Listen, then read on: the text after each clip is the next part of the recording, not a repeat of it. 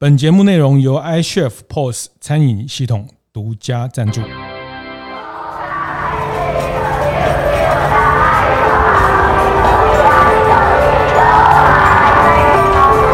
创业从乡镇开始，欢迎收听大店长乡公所，我是乡长游子燕。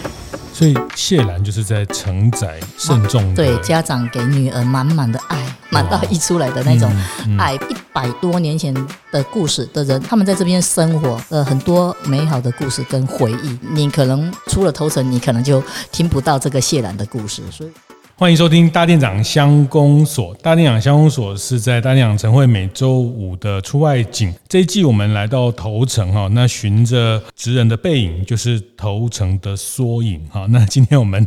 的来宾很特别，也是一位呃在地的职人，在地的拼布艺术家赖淑珍，赖淑珍老师。那先请老师先跟大家打个招呼。各位听众大家好，呃，今天非常高兴哈，能来上这个广播节目。刚刚开始已经聊了好多了，就是，哎，我觉得有时候我们身为自己，身为台湾人，自己身为在这个土地生活长大，也也活了半百了哈，就是还对这个土地有很多的事情，我们都还很陌生哈。包括待会老师要分享的谢兰的文化哈，那呃很特别，就是刚刚我们也也经过德安堂，也是在呃老师的应该算是夫家这边。啊，也是头城的一个百年的中药行啊，中药行就是大家印象里面的那个会开药抓药的那个中药行啊。那个小时候我们家巷子口有一家中药行，那时候我阿嬤都叫我去买八角。对不对？那个对对对、呃、要要煮这个卤卤汁啊，要捞吧啊。那时候很小的时候，我们那个年代还有五角五角哦，就是拿五角要去买八角，嗯啊、每次都被那个老板亏哦，就是得五角对啊，被被港哦，就是说我们小时候还有我们那个这个我们六年级生小时候还有那种五五角哦，就是一块钱的一半叫做五角哦。我就小时候还有一个那个印象去中药行，所以每次去中药行，然后就要看到嗯，像像。德安堂啊，就你们还是维持了一个非常非常呃这种传统的中药行，但是在小镇、在镇上、在头城，也是大家很多人在在过去医药比较不太发达的时候，一个很重要的药房、药局是一个大家很重要的地方哈。那是不是也我们先从德安堂讲起好不好？因为这个德安堂也是跟待会我们要先聊到的谢兰有一点关系。那我就直接先讲说，因为我我阿公他以前是，其实应该说他现在做谢兰，对，他跟着他的爸爸在做谢兰，嗯，然后他就上山去砍那个竹子，是，对，然后砍竹子去的时候，他就是要编织嘛，哈，还要用火烧才可以转，嗯，啊、嗯，然后还要上漆，对，漆化，是，对，啊，所以所以整个过程那时间要蛮久的，所以做一个谢兰。我听我我那个叔公讲说，嗯，做一个应该要五到七天才有办法编一个，然后一个在当时的卖价只能卖五十块，嗯嗯，六十块是，所以说坦白说，那真的是不够家庭里面的生计啦、嗯。而且其实以前在做也没有说真的是为了赚工钱，那那那当初其实我我阿公是务农的，是对，那是闲暇的时候再来编织。嗯对啊，后来就是因为编织的时候，他上山砍竹子，有遇到那个老师傅、老先生啦，嗯，然后他就会教他去山上出几挂插头啊，啊、哦，咱讲古早讲做插头啊，然后认识一些插头啊，然后呢，他在当时也医治很多的那个在地的乡民啊，哦、对啊，然后因为很多啊，我们家还有神明。嗯，还有开当地一个豆桃，对，所以很多呃在当地的有需要的人哈，几乎都会去问我阿公，对，嗯、而且在头城我阿公想阿仔阿仔别，他的名气是很好的。也你们家任何家里面有疑难杂事或者是没有办法解决处理的事情，只要找到我阿公的话，他们家事情几乎就是全部都有办法摆平。对，所以就是因为那时候我阿公就是帮人家治病啊、哦，有问神明，嗯，看病啊，治了很多人。后来阿公想说，就开一家中药房，是可能会帮助更多人，嗯。对，因为我们的中药房是这样子产生的，对，是是也医医病也医心哦，就是对对对，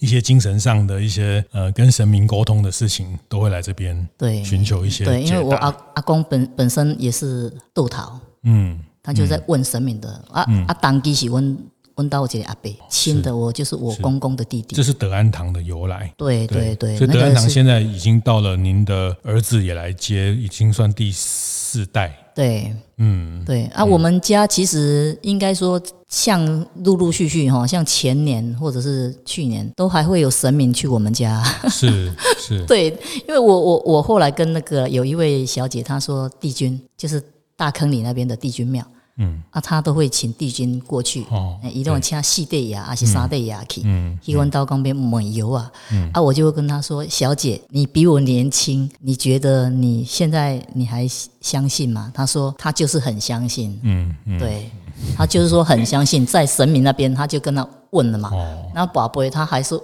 还说要去我们我们的店，是，哎是，对啊，他说他要神明要来我们的店，然后他就把他请过来，哦，就在我们的店那边现场就，嗯，就问了，嗯嗯，就必要了，是是，也是真的很多人的寄托的地方，对啦，在你们这样的德安堂这样的一个地方，所以 它, 它不是一个中药店而已，它也是很多人会来这边呃得到一些一些解答。对啦，嗯，心灵上会帮助他们疏解很多的问题。所以我们刚一开始讲那个谢兰，就是呃在中药行之前，阿祖就在做这个。对，我阿祖就在做。对，谢兰，你会先跟大家介绍一下谢兰，因为我刚刚也是听你稍微讲，我才知道哦，原来谢兰是这个嫁娶的时候，嗯，对，在提的那跟跟那个去拜拜那个不不一样啊，呃。有，我等一下再跟你做呃不一样的介绍好了，嗯，我就先大概哈呃讲一个比较大家比较容易听得懂的，就是说是以前就是有新娘她要出嫁了，对，她的哥哥去拿田里面的泥土。因为以前婚嫁的话，拢会讲你的查某囝要嫁，你要嫁田地也要嫁田头，哦，可是田地跟田头很多以以前人有些不懂嘛，是啊，所以那个那个新娘要嫁，拢有那个顶头啊，乐队有没有？对，乐队就来了啊，可是，嗯，以前没有车啊，嗯，所以哥哥去拿田里面的泥土，是，是还没有回来哦。对啊，所以以前家里面都有稻谷，有谷仓，对不对？对，谷仓里面装稻谷，所以泥土没有回来啊，所以只能，嗯，先把那个稻谷装在那个下那的下壳里面，嗯，就是上面那一层，嗯，哦，哎，那个就下壳，嗯，哦，啊，本来那个下壳是要堆土的，是，可可惜后来就是堆堆稻谷，嗯，那新娘嫁过去，她的意义完全不一样，嗯，差别在哪里？很多人都，我们之前在问一些游客啊，他们都说啊，可能哈，哦，他会思想故乡的泥土，哦，啊，不然就是他啊可能会水土不服啦，带去，哦，对。对啊，但是我觉得都蛮有趣的啦，哈，嗯。为什么要带一个泥土过去？如果上面带的是泥土，哈，就是那一块田地的泥土，嗯，那一块田地永远都是那个新娘的嫁妆。但是如果是稻谷的话，不是，是就是上面的农作物哈，收成，嗯，呃，新娘他们那边哈，可以吃，可以卖，可以用，都可以，怎么使用都可以。哦，可是新娘百年之后，嗯，土地要归还给娘家，哦，所以那个实际上意义就是差别很大，哦，这是一个 很, 很大的象征的这个，他能不能持有这个土地的持份？对对对对，泥土是代表，但是但是对，但是我是觉得啦，就是说，呃，其实这个是娘家给新娘的一个很很贵重的礼物，就是，嗯，他怕他的女儿嫁过去是肚子饿大了，哦，不管怎么样他又给他土地或者是给他上面耕种的东西，嗯，至少那个女人她不会饿到饿到肚子，嗯，对，嗯嗯，因为我们曾经在分享这个故事，我们当地的一个姐姐啊，她说啊，她的阿嬷走了哈，她本来百思不得其解，为什么她的姑公啊她的阿姑呢跟她说，你们农田稻田上面那个农作物哈要赶快处理掉，不然可能三个月或者是六个月他们要请挖土机来把它挖掉了，嗯，他本来不知道，嗯，但是听了我这个故事分享之后，他说啊，原来是这样，嗯，他说他的阿嬷是养女，嗯嗯，啊，我们后来听到这个结果，我就说我觉得他阿嬷是养女，真的他们也是很疼他了，嗯，对，你说养女他还给给他一块土地在那边耕作，是八九十岁百年之后他把土地归还归还给娘家，嗯，这也是一个一件很值得感恩的一件事情，是，是，对对，人跟土地的关系啦，对，就是在农业社会里面，所以这个谢兰里面可以这样说吗？装的就是嫁妆。对的，这些当然就随着时代改变，就是，对对，就是贵重，嗯，很贵重的东 西, 的, 东西对的礼物，嗯，应该就是送给女儿，嗯，哦，很贵重的礼物，是，对，是，而且呃，应该说有一个相当的故事你没听过哈，我们就来一分享一下。我我以前也是这个过程，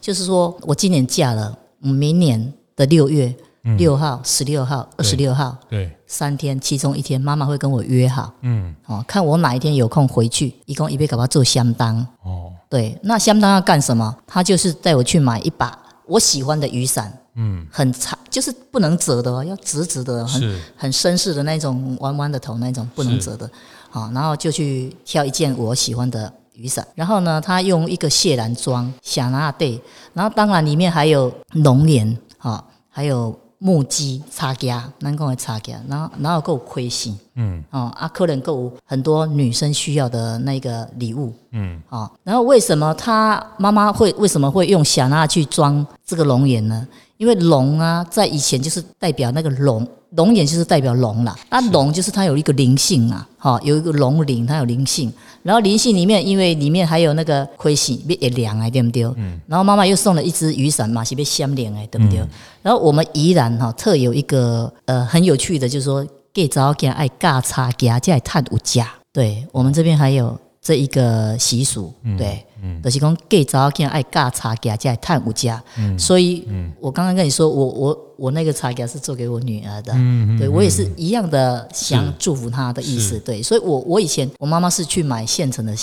拖鞋给我啦，嗯，对，那是，嗯，就是在结婚的第二年的时候的六月，其实她结婚的当天就可以放一双了，嗯，那个是我妈妈后来又想再给我一双，因为就是比喻祝福嘛，祝福我我探有家，所以所以扇子嘛是得也凉嘛，嗯，哦啊，嗯，变色公它里面哈，哦，送了很多的东西都是跟凉很凉的东西有关系，就是说已经嘛，因为他给我的东西，我还是要拿回夫家去啊。啊，就是祝福我嫁给我这个先生啊，嗯，啊，赚钱赚得很轻松，很凉爽，赚赚到钱真轻松啊，凉啊，够赚有家，哎，比这一种祝福啦，嗯，对，其实就是我我觉得以前的人真的哈，哦，虽然礼轻意重，嗯，应该这么说，嗯，虽然那个东西不值很多钱，是，可是他们在嗯内心深层的那一个呃部分，我觉得对女儿的用心的程度，嗯，呃，我觉得跟现代人真的对，真的是很很很慎重，对他们很慎重，对，现在现在就是啊，都随便了，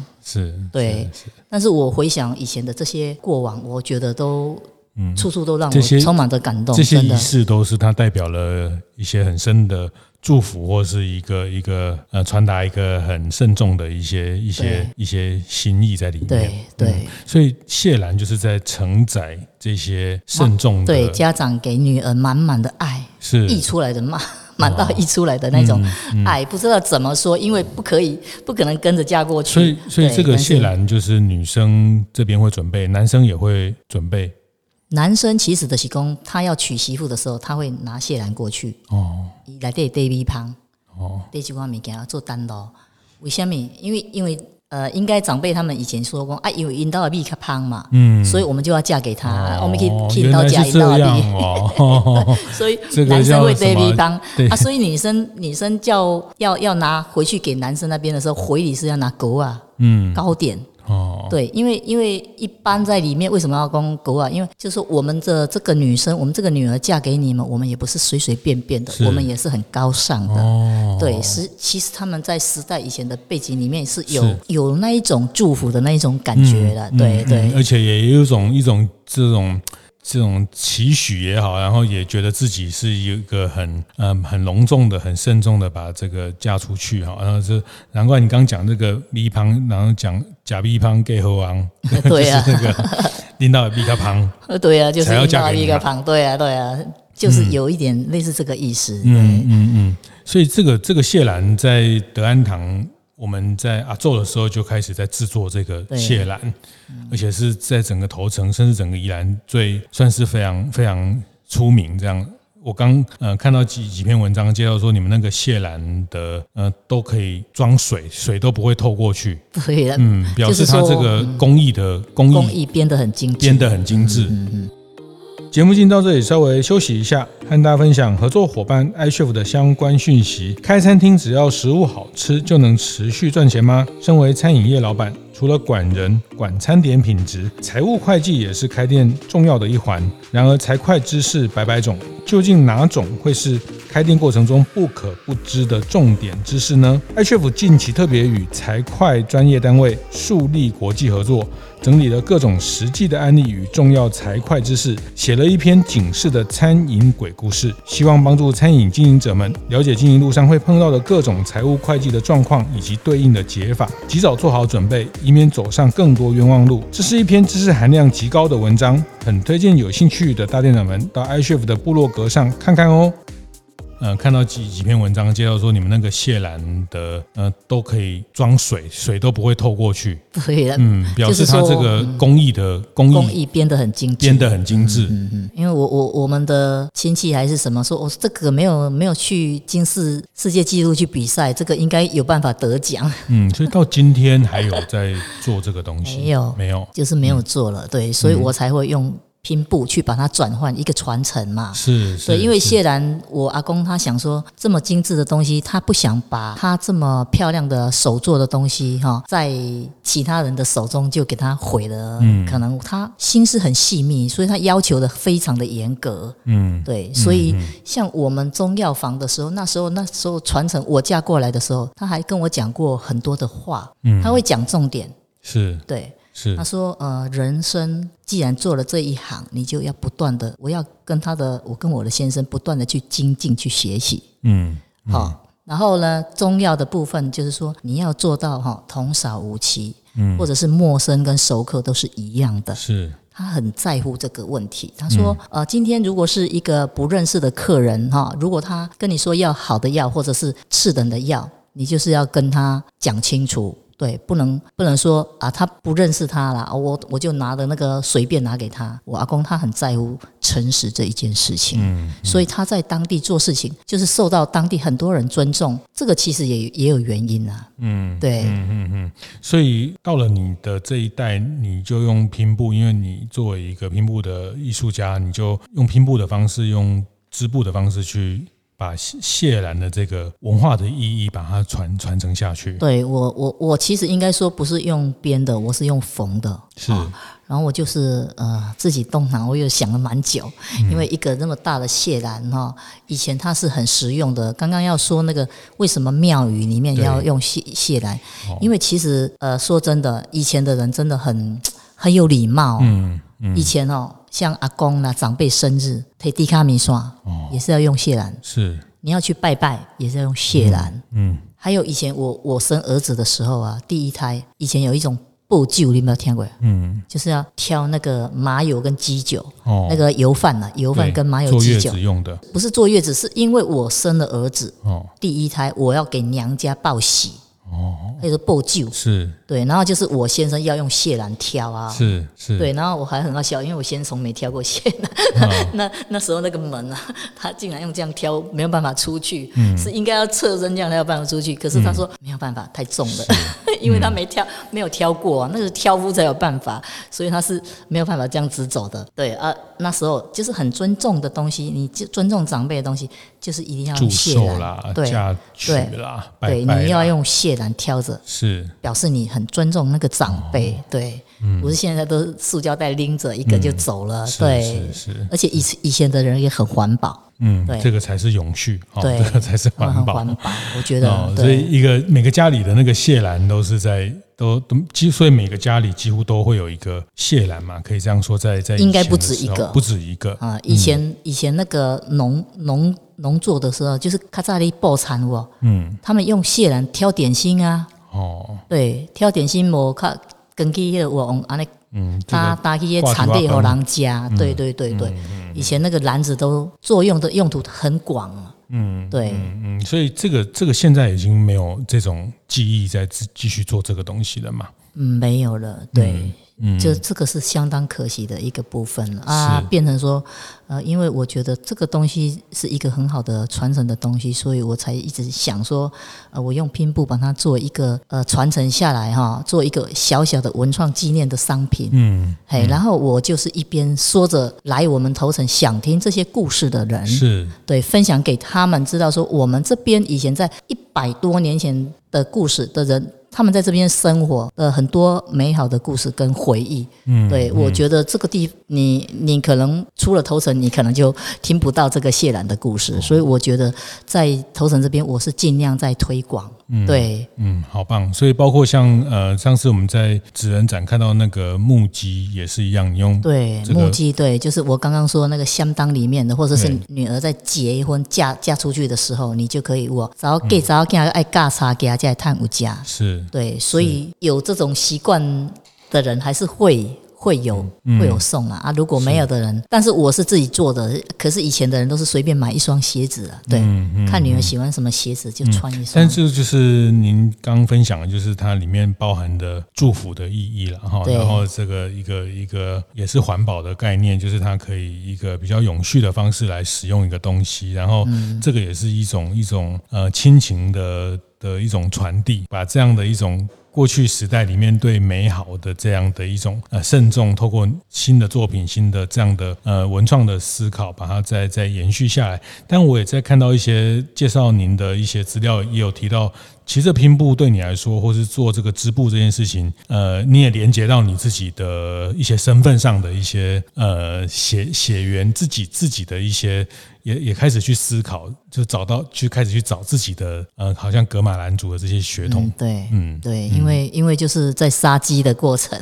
哦，对，因为我童年，我们童年的生活家境其实是蛮辛苦的。嗯，因为我舅舅还有三个小孩，我妈妈本身她爸爸这边也有三个小孩。嗯。可是那时候我们妈妈他们还要帮忙照顾舅舅那个三个小孩，所以等于六个小孩，所以家庭的经济很吃力。对，所以我妈妈其实每次呃过年的时候，她会去帮邻居卖鸡呀、啊。卖鸡的时候，她就是说，比如说卖一鸡一只鸡啊，一斤可以赚五块钱还是几块钱？对，哎，然后对她还要帮他们杀鸡呀、啊。但是我们我们都是年节的时候才吃得到鸡肉，嗯，因为以前也没有钱可以买鸡肉，是，所以妈妈在杀鸡的时候，她就开始会念啊，就是讲做鸡做家无了事，赶紧去出世，出世做人富贵会惊人。嗯、对，所以我觉得说，为什么我妈妈在杀鸡为什么要念这么多呢？后来因为我也很怀疑我自己是谁，嗯，因为哈、哦、原住民哈、哦、他们是不拜拜的，对，可是他们相信天下万物皆有灵性，嗯、对、哦，天下万物皆有灵性，所以我后来想到说，即使是一只鸡，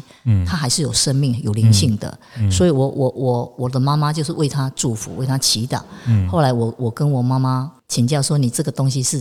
从哪里听来的学来的，嗯，我妈妈说她从她的妈妈她的阿嬷，是，对，所以应该超过一百二十年一百五十年左右，嗯，他们这样子传承下来的。我我后来从这一只鸡的身上，我就想到说，那我我到底是谁，我就一路一直去找找找找，嗯，对，当然东中间还有一个陈颖君老师，他开启了我很多的那个以前的生活那个灵性哈，我所不了解的，他帮我打开了，他点醒我，然后他也带领着我一步一步怎么去发现我自己。是，对，我后来后来有很多的贵人也是一路的帮帮助我、嗯，但是我后来呃要去查很多的我自己的问题的时候，我就从我本身的童年成长的过程当中一直去追去追去追，从我的家人身上一直去查，嗯，对，我就是这样子慢慢就找到我自己是谁。但是我觉得。当我找到的时候，其实我蛮我很感动哎、欸！我我虽然我是汉人，可是我我竟然有这些噶玛兰族或者是这些原住民的血统、平埔族的血统，其实我觉得我我很感动。嗯，对，因为以前的人在这边哈、哦、生活真的非常不容易。而且在以前女生被打压的超级的严重，是，所以为什么我现在一直希望说我们以前女生真的没有机会好好的学习知识这一方面的问题、嗯嗯、所以我现在常常遇到有很多呃女生有问题的时候，我都会帮他们解解开他们那个疑惑。嗯，对，因为你自己也走过了这个这个从其实我我觉得我我应该感恩我的先生，他让我有这个机会走进他们这个家里，让我看到更多、嗯、学到更多。是，对，那但是因为我就是因为有这个机会，我我看到我一直一直回想，我感我感觉到，因为我我以前我的阿嬷她是自杀的，她在那个年代哈、哦，呃，应该说女生是不被尊重的啦，嗯，她才会走那一条路。嗯哦，对，所以我我觉得说，嗯，在这边如果听得到的人，我觉得常常我呼吁说。男生是不是呃稍微能够听一下女生讲话的声音，嗯，给他们一个机会，嗯，是，对，如果你给他一个机会，或许大家都能过得很快乐跟很幸福的日子。嗯，如果相反的，你连听给他解释的机会，连听他讲的机会都没有的话，那等于等于是一句话就给他判了一个死刑。是，这样子对一个女生来说，呃，我觉得是很不公平的。对，所以我阿嬷的这一个离开，对我来说，我想到我心里面都很难过。嗯嗯，对我说，我因为透过我阿嬷这件事情，我希望呃大家能够以同理心对来看待很多的女孩子，很尊重女生，不要说呃动不动就。呃，这样子打压，对，嗯嗯，这个都是因为你从去做了拼布，做了这些呃裁缝的开始，因为你要去做一些作品，开始去思考自己的故事，自己的人生。对，没错，因为因为对，因为那一只鸡开始，我就想到说，我我的人生，我我从哪里来？然后因缘机会，我有很多的朋友，后来我也听了朋友介绍，我就慢慢是听了那个蔡礼旭老师讲的《弟子规》，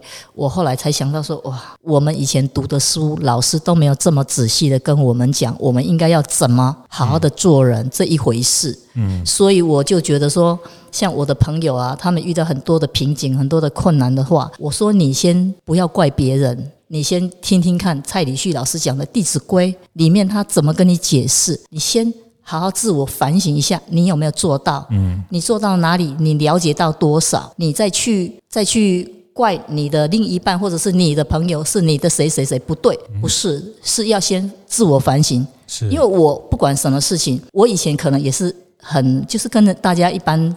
的想法都是一样的，可是可是我后来我我吸收了更多的知识之后，我才觉得说啊，其实人应该要先反思，然后要懂得爱跟感恩，嗯，然后你如果从心从善念出发的话，你一路上会遇到很多很多的贵人，嗯，这也是因为你开始做了拼布的这个艺术创作，那这个创作过程你就开始去去探索，开始去去找这些对、呃、自己的答案等等，嗯，对，所以为什么会开始去做拼布这件事情？呃，没有，因其实其实我一开开始的时候，我我婆婆会做衣服哦，对。我婆婆她以前学过裁缝，所以我我嫁过去的时候，我我儿子就很小，在地上还爬，我婆婆都会说啊，来来来来，我现在要做衣服了哈，嗯，啊你吼，你那婆婆就坐旁边看就好了，啊我哈，我婆我觉得我我很敬佩我婆婆一件事情，就是说哈，呃，她知道我什么一定会说不会，嗯，因跟现在年轻人同病都是一样的啊，我啥都没晓，啊，但是我婆婆她都知道，她先帮我讲了，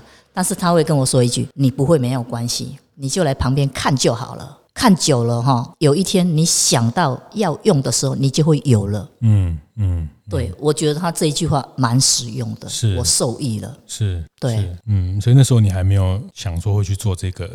事情。对，对嗯，后来我就是看他这样做做做做。做衣服啦，做裤子啦，然后就带着儿子在旁边看看他画图啊啊啊剪布啊啊他怎么车啊，对，一路以来是先这样子，然后我也那时候就一样画葫芦，就买了一些书，我也做了很多服装，衣服就是给孩子穿啊，先生穿啊，我自己穿都有。然后后来后来就想说，嗯，我邻居又说，哎，我呃现在。流行做拼布，其实那应该是二十多年前的事。对 对, 对，那时候他其实我那时候我也没出门哦，是隔壁那个大嫂她出门去学的，然后她学回来，她就回来马上教我。嗯，然后是我们这样子互相一起这样学习，学出来。但学出来之后呢，我我后来就是说，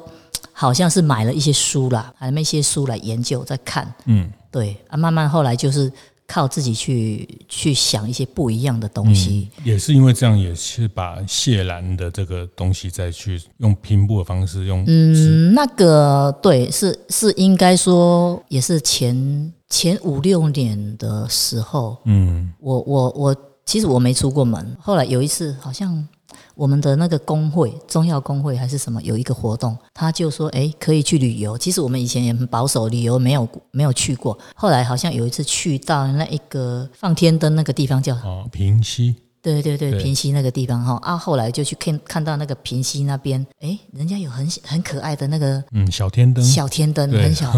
对那个小天灯哦，才激发了启发了我说、嗯，他们这个小天灯可以做得这么小，我们家谢兰应该也是来可以试试看，嗯 嗯, 嗯，对，因为我后来才才发现说，其实人应该要走出去，是，可是在我们家以前是不允许的，是，所以我没有机会出去接触这一个这一些。嗯这么美好可以学习的地方、哦、所以我慢慢的如果有机会的话我还是会尽量出去。所以你现在就是谢兰就是做的比较，它其实最后它就是一个文化的承载文化的一个一个一个象征的商品啦、啊、对，因为我们现在、呃、真的用不到那么大的篮子了，对，所以你现在后来就是用、呃、拼布的方式，用这个织布的方式去就是用布去做这个概念恢复回来。因为我在做这个小谢兰的分享这个过程当中，就是有一个南部的妈妈啦，她就是她女儿嫁到美国去，对，后来她因为知道我们谢兰里面承载的那个意义、嗯、后来她那个女儿从美国回来了，是她就专程去我那边买给她女儿，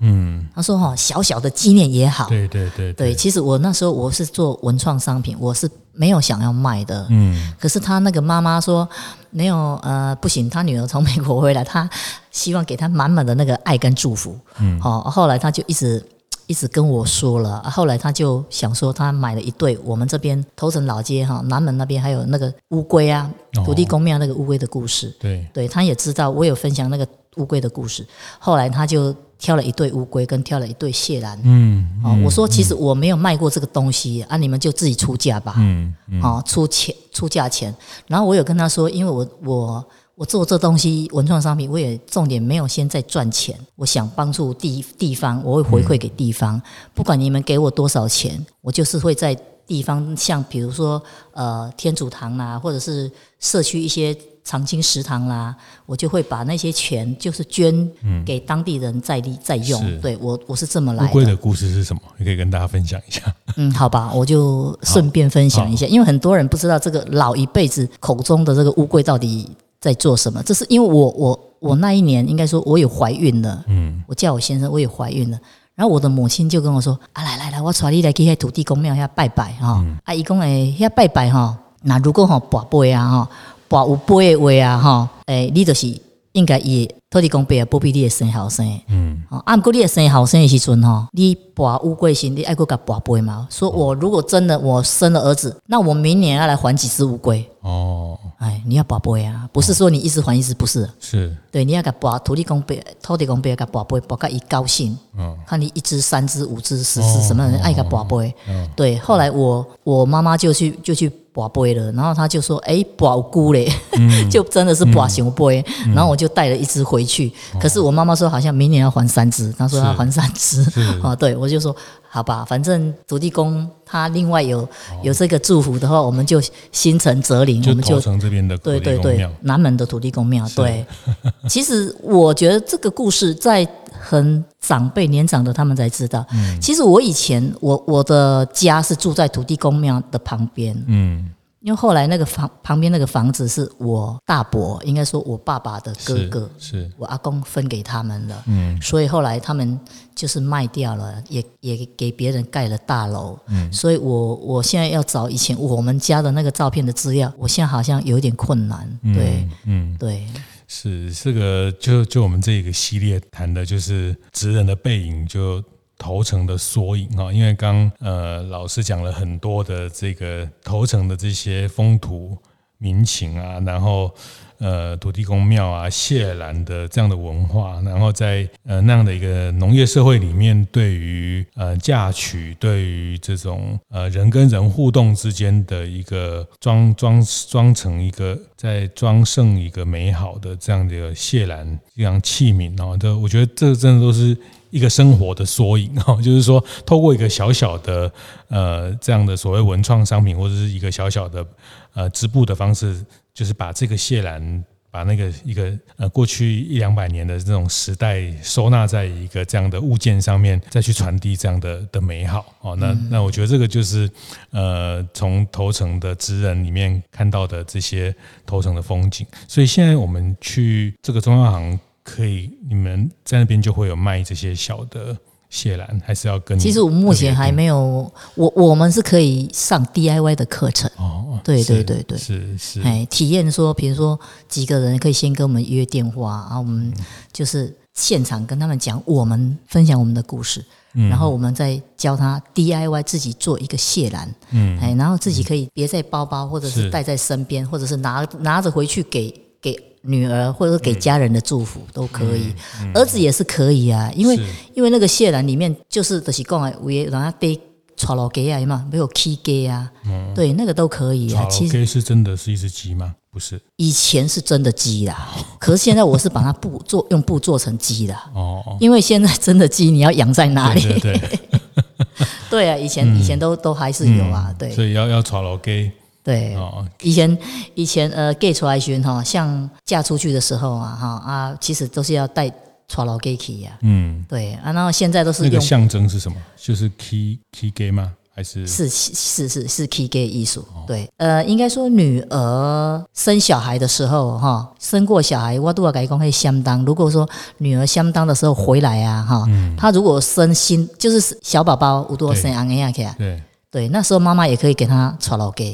就是祝福他应该是多子多孙啦、啊嗯嗯、啊咱若讲咱嫁的时阵有无？嫁的时阵咱就要嫁娶老家去吼。现在客人呃就是新的观念是，像我们都是用布做的，对不对？对。然后我们就是一个篮子里面有鸡，然后有鸡蛋啊，然后新娘子去的时候就会把那一篮的那个鸡啊娶老家放在新娘房的中间，嗯，嗯比喻就去那边生团、嗯，生团就是讲啊生生生生生足些啊呢，对。就是多子多孙的意思，对对。哎，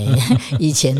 以前的长辈是用真的鸡，但现在、嗯、现在没有人没有地方养了。嗯，对，嗯嗯，对，我觉得这个真的是我们我们要对自己的的生活文化内容有理解，然后我觉得这些都是在过去里面我们的呃这个长辈我们的这个这样的方式在在生活。那慢慢的当然就进入的都会化，进入工业化之后，人跟人的距离就就就拉远，然后那人跟人之间。那像现在就不用挑什么东西送，现在就宅急便寄一寄就到了就是说然后这个赖赖一下讯息就到了，反正就是说跟反正那种人跟人之间的一种心意的传承变得呃说好是很方便啦，很快啦，但是也是因为太快的时候我们少了一些慢慢的一种呃去体察那种美好后面的一种一种对待。然后那我觉得老师在做这些内容，其实这些呃不管是拼布或是木屐或是这些小的蟹篮，其实都都带给大家去重新温习一下呃人跟人之间的那样的一种美好的情谊的的的传达。是，那特别是在在文化的这些传承上，呃当然最后最后就像如同您一样，我们在看待这些东西，呃你你最后最后还是会找到自己生命的血统的脉络哈，这个等等也是一样，我们要呃从这事情找到我们的呃这个呃长辈他们的怎么怎么来的这样的一种一种生活的方式。谢谢谢谢今天赖淑珍赖老师来跟大家分享头城的这个缩影哈。那真的我我这这几集下来哈，不管我们去呃蜻蜓石啦，或是这个志乡哈、济文堂这边啊、呃，真的都是在从职人的背影、职人的身上看到了一个城镇的一个美好的缩影。呃，接下来我们还还有很多的职人继续登场。谢谢，谢谢赖老师，谢谢，谢谢，谢谢。听完也邀请大家到 Apple Podcast 订阅、评分、留言。大店长乡公所，我们下周见。